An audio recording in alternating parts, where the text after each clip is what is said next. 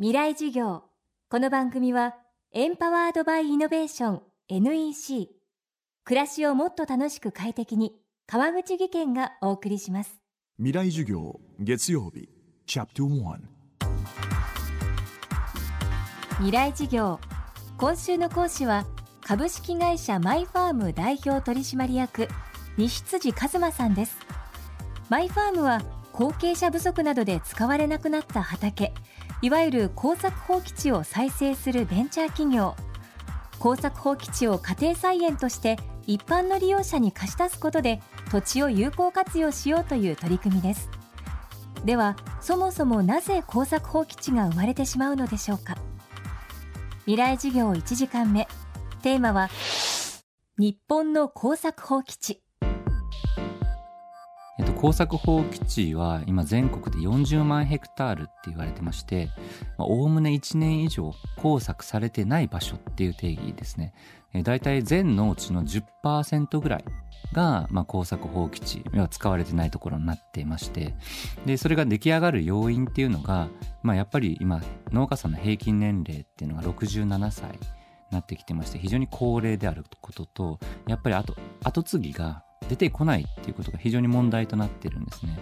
で要は魅力ない産業だっていうふうに思われてしまってるので、えー、お父さんは息子に継がせたくないでもちょっとだけこう農地は面倒見といてほしいなみたいなそういう人たちが非常に増えているので、まあ、今どんどんどんどんと増えてきているという状況がありますね。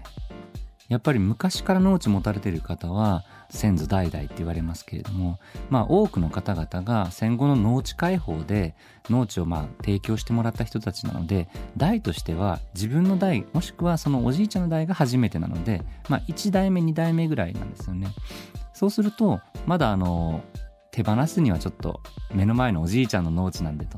いうことがすごい多くてですね、手放さない人たちがすごい多い。っていうこととやっぱりあの農家さん自身がもしかして気づいてるんじゃないかって僕最近思うんですけども農業ってまあ魅力ないっていうふうに言われてるんですけどももしかしたら農業って来るんじゃないかって農家さん期待してるんじゃないかなって僕思うんですよね。それは何でかっていうとやっぱり世界的に見るとまあ、えー、毎年、えー、8億人9億人の人たちが、飢餓で苦しんでるっていう現状があって食料が足りないでなおかつ地球上の農地を全部耕しても世界中の人たちの食料が賄えないっていう需要と供給のバランスからいくと非常に需要側があるのに、足りてないっていう状況なんですよね。そう考えてる人たちがもし日本の農家さんの中にいればもちろん話さないですよね。いつかここは耕されるんだって思そういう部分があるから多分もっと話さないんだろうなって思いますね。耕作放棄地にしておくとまず一番農家さん側から見る大問題は何かっていうと周りの人に迷惑がかかるんですよねやっぱりそこが耕作放棄地になってしまうことによって例えば虫がたくさん住み着いてしまったりとかあとは雑草の種が飛んでしまったりとかそこだけ水が流れない場所になってしまったり迷惑がかかるっていうことが一番大きな問題だと思いますねその次に耕作放棄地があることによって、えー、と今自治体によってはえー、工作放棄地のところの税金を上げますよっていう自治体も出てきてるんですね。そうすることによって、まあ、持ってるだけでどんどん損をしてしまうという状況があるので、なんとかしないといけないっていうのが今、喫緊の課題ですね。これあの、政府として工作放棄地を、まあ、昔ですね、えー、3段階に分けてまして、えー、かなり大変、まあなんとかなる。ここいけるよと。こういうふうに分けられててですね、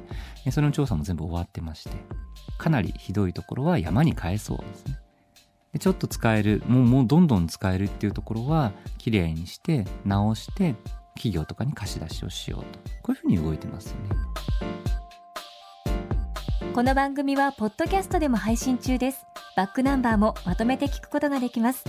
アクセスは東京 FM のトップページからどうぞ。未来事業明日も株式会社マイファーム代表西辻一馬さんの授業をお届けします。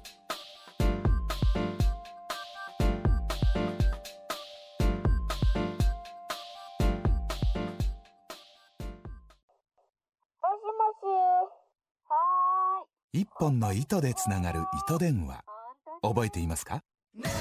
今世界の情報をつなぐ糸は光海底ケーブル。NEC は地球5周分20万キロの実績で世界とあなたをつないでいます。NEC 川口技研。こんにちは。新井萌です。地球にも人にも優しい OK 網戸で気持ちのいい夏を送りましょう。萌えは網戸でエコライフ。川口技研の OK 網戸川口技研。未来授業この番組はエンパワードバイイノベーション NEC